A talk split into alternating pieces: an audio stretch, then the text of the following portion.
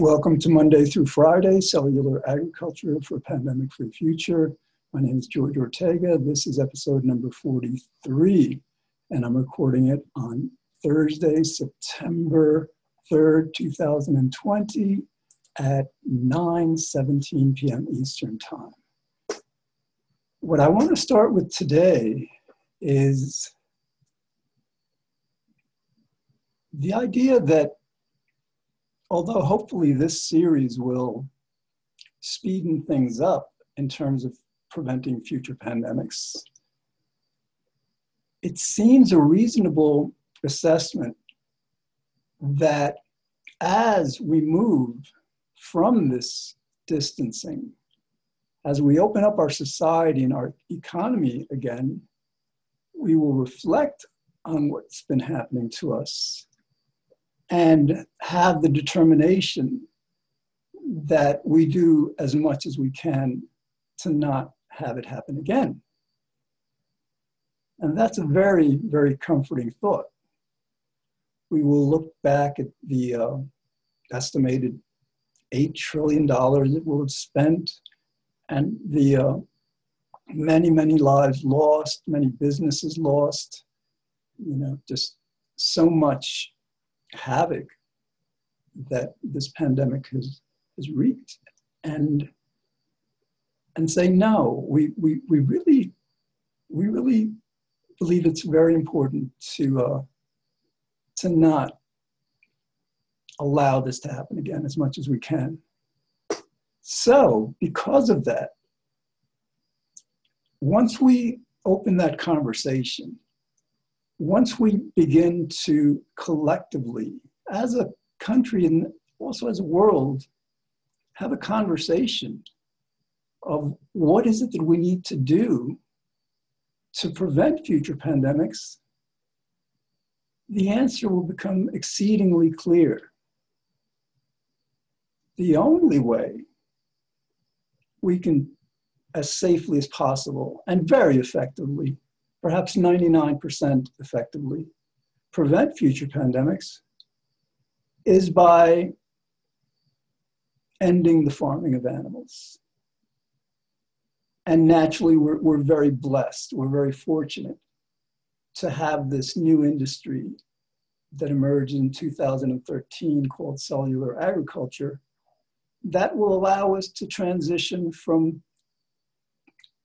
animal farms to growing our, our meat, fish, dairy, and eggs in, through a technology that provides, again, probably more than 99% certainty of avoiding future pandemics. And it also, we're very fortunate also that um, that we um,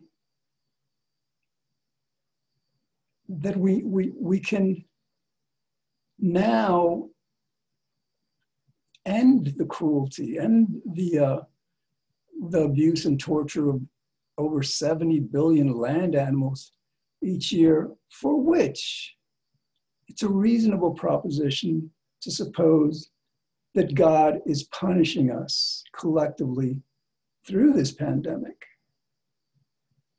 So, so, but the, the point is that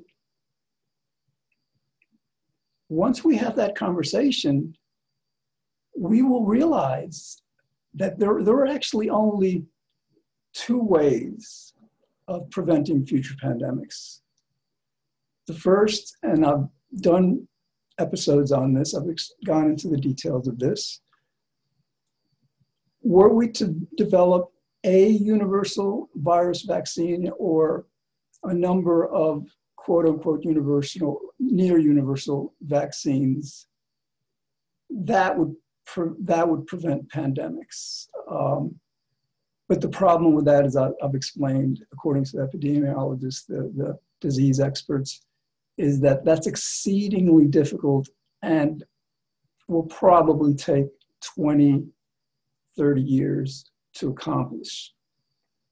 And the other problem with that solution is that it doesn't address the moral component of, of or the, the supposed or presumed moral component of this pandemic that this is happening to us because God is coming to the rescue of those animals. God is saving those animals from us through this punishment, trying to awaken our conscience to what we're doing. So, because vaccines are just not a, um, a reasonable expectation for an answer to future pandemics, at least for at least for 10, 20 years, cellular agriculture becomes the only answer we have. And we can, though, learn from, from the vaccines that, that, that have been developed and are being developed, um, a process that ordinarily takes 10, 15, 20 years, sometimes longer, to develop a vaccine is being fast tracked so that we can hopefully have a vaccine within a year of, of the initiation of the research. And so the, the, the optimistic note about that is if we can do that with vaccines, we can certainly do that with cellular agriculture. Let me return to the basic um, thesis of, of, of this series that yes, cellular agriculture will keep us safe from pandemics, but at the rate of investment that we see now, it may take 10 or 15 years for these products to be marketed in supermarkets and restaurants. And as I've explained in various episodes, the, these pandemics are increasing in frequency.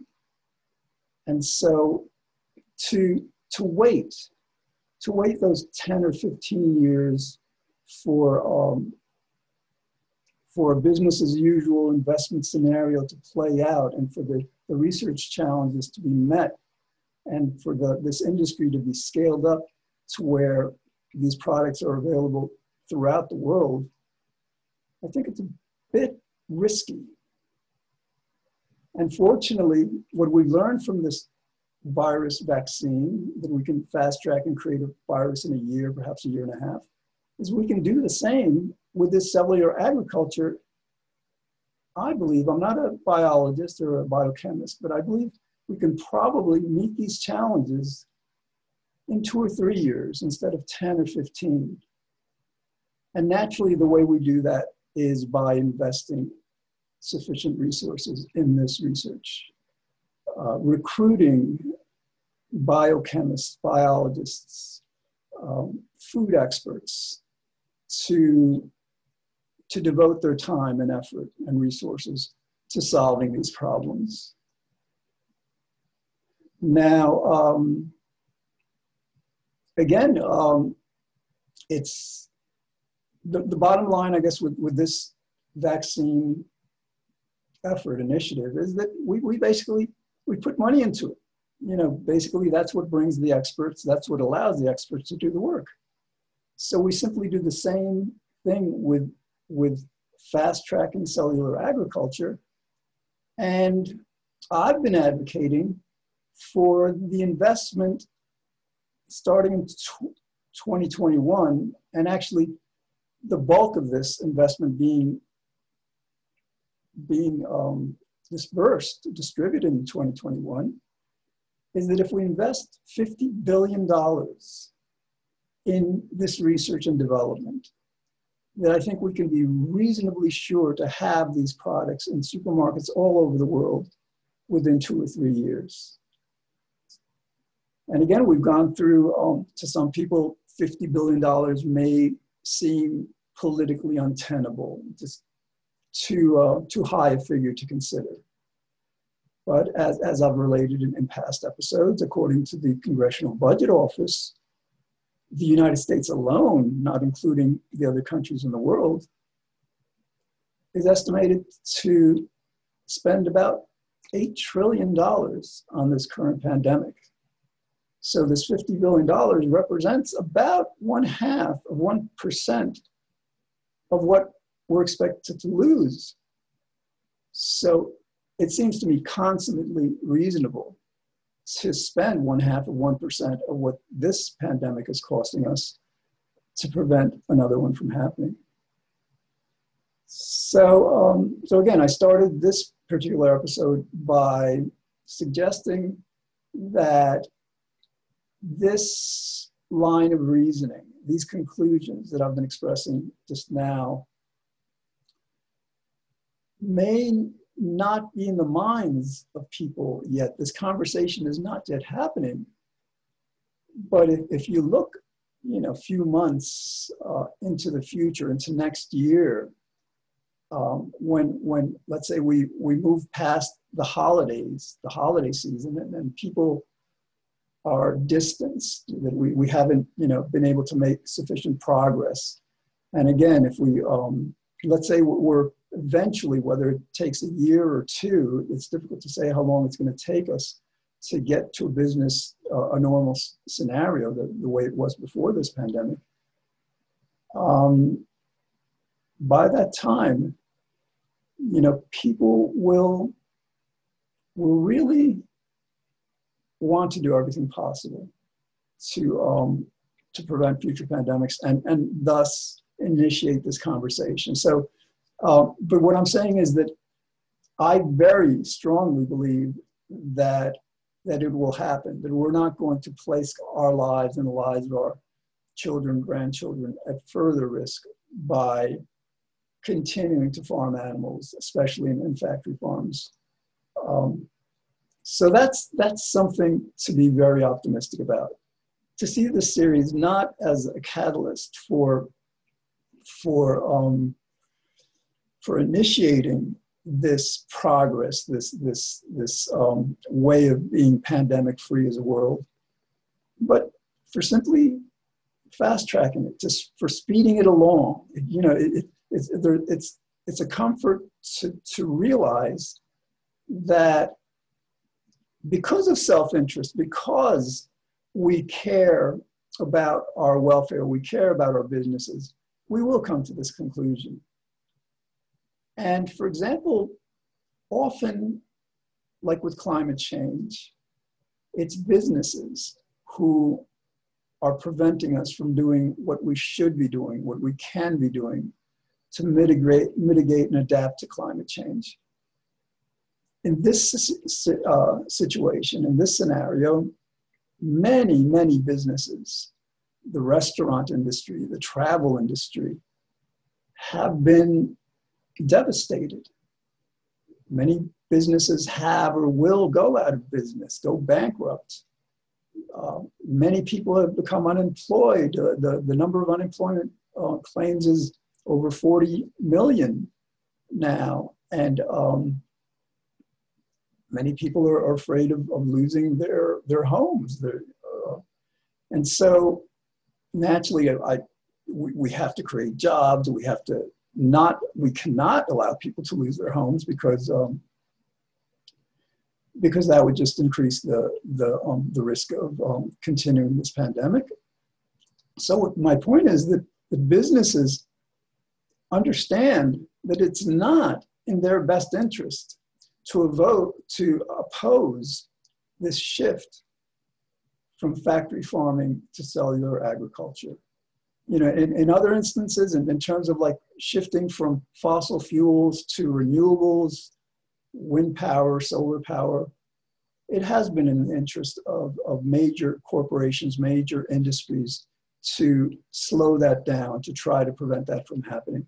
But this is a different scenario. So, so that's another reason why I feel very optimistic that uh, within this next two years, as we're emerging from this pandemic and getting back to normal, it will dawn on us so powerfully that um, considering that the answer to this, the answer to preventing future pandemics is as simple as transitioning from farming animals to growing our meat, fish, dairy, eggs in labs,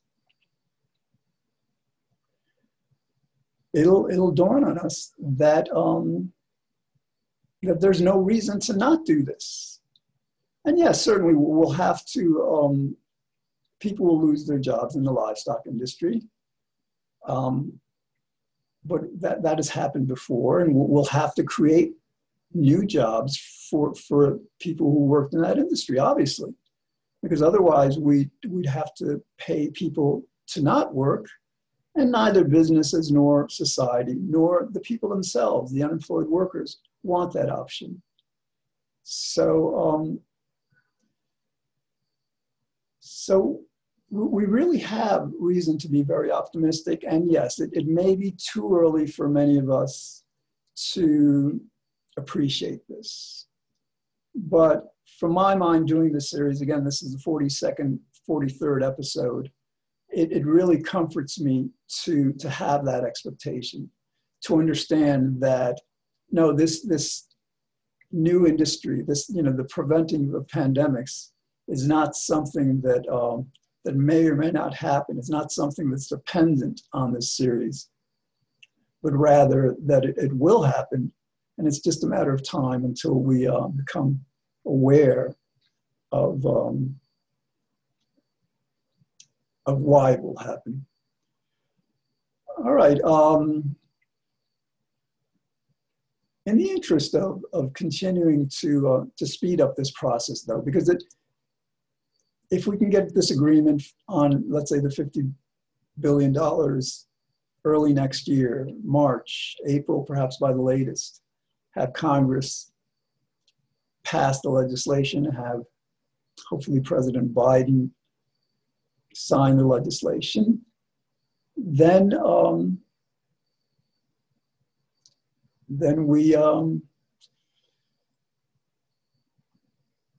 we have our, our, our best chance. That you know, it, it's it's like we, we wouldn't have to wait that long.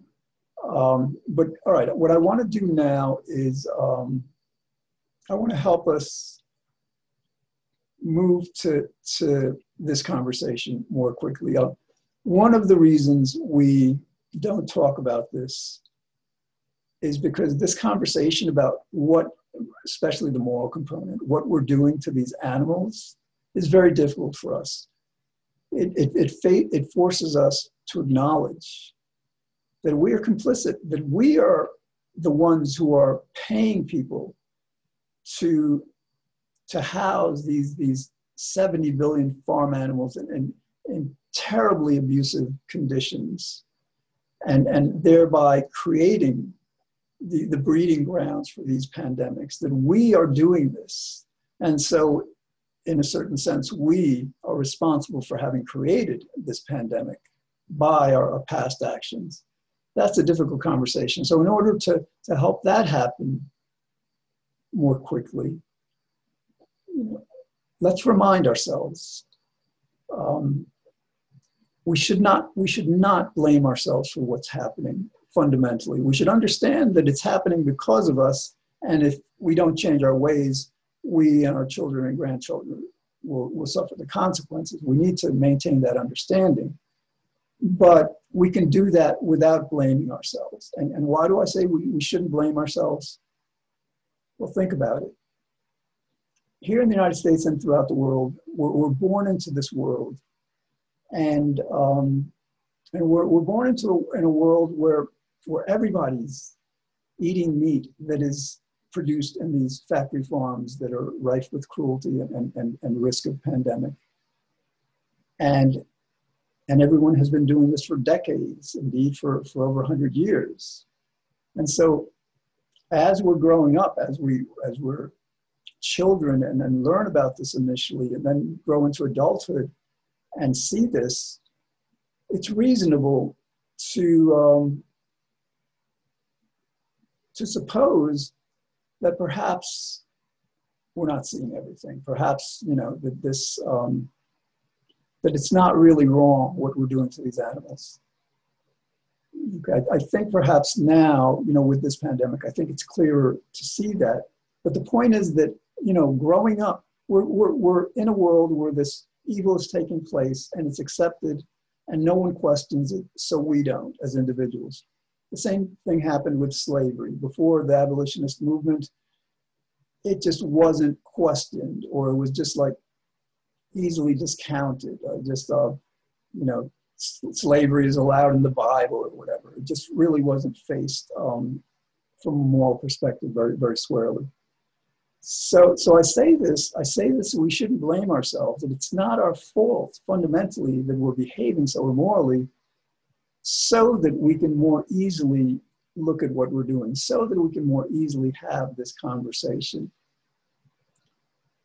And um, okay, I think the last train of thought that I'd like to follow, we've got about seven and a half minutes, is that we have a, a major opportunity coming up in this uh, 2016 uh, 2020 presidential election.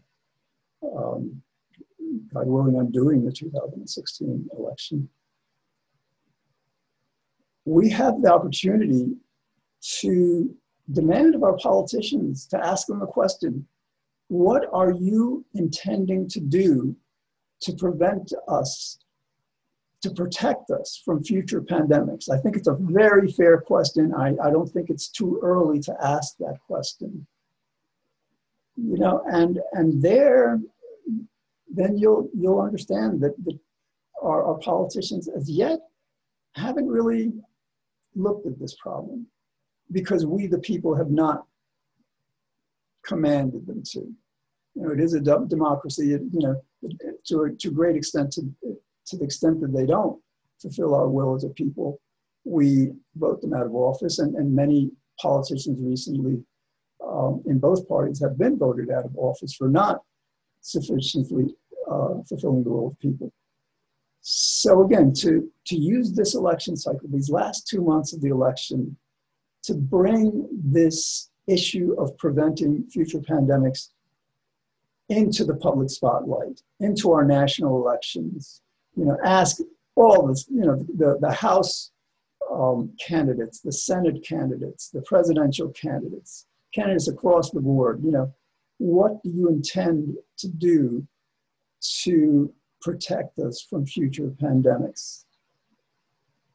And once we initiate that conversation, we actually may not have to wait a year or two until we're moving out of this distancing and people, you know, at that point understand that the next step is to to do everything we can to avoid future pandemics. You know, if we can inject this issue, this this question, this matter into this current election cycle, yes, it's very reasonable that we can begin to spend this $50 billion in 2021 and, and have these products in supermarkets in two or three years. And, and again, I've spoken about um, the, the way this can bring us together as a world. This pandemic, this, this risk of pandemics is kind of, you can equate it to, uh, for example, like our planet being invaded like by aliens, by Martians who, who, who threaten us and then we countries, you know, China, Russia, the United States, the other countries,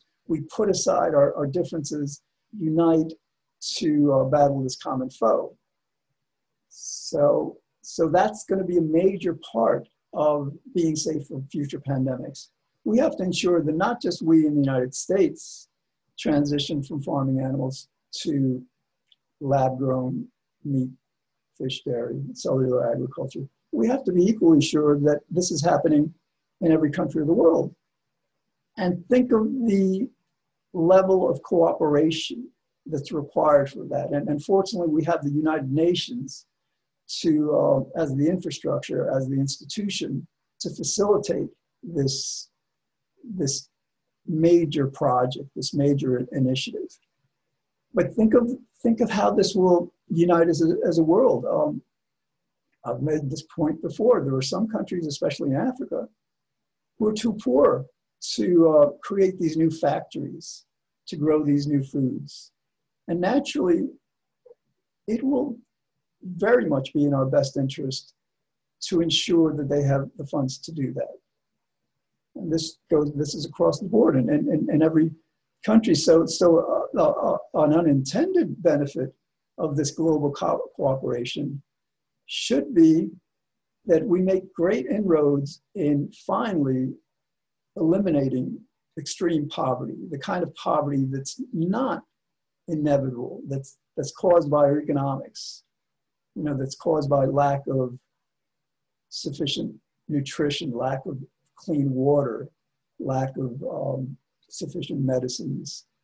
So, um, so yeah, let me end today's episode by by maintaining that sense of optimism that this this pandemic may seem like a curse and it is extremely difficult for many of us and, and, and we can't discount or ignore the harm that it's done.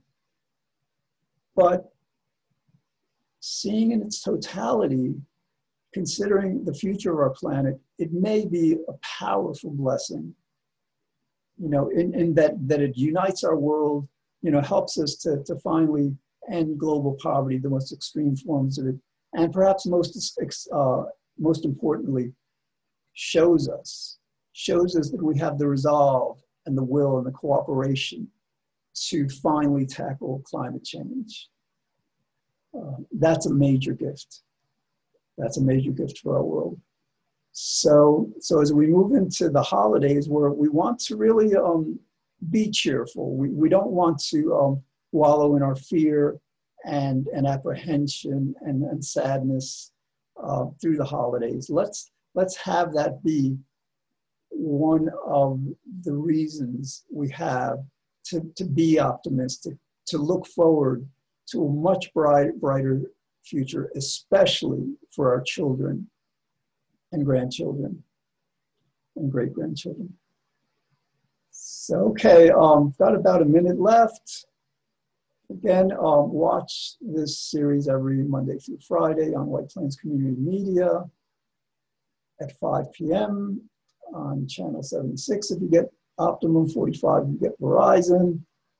And uh, episodes are all on YouTube and they're also as podcasts, you know, on iTunes, Spotify, and other platforms.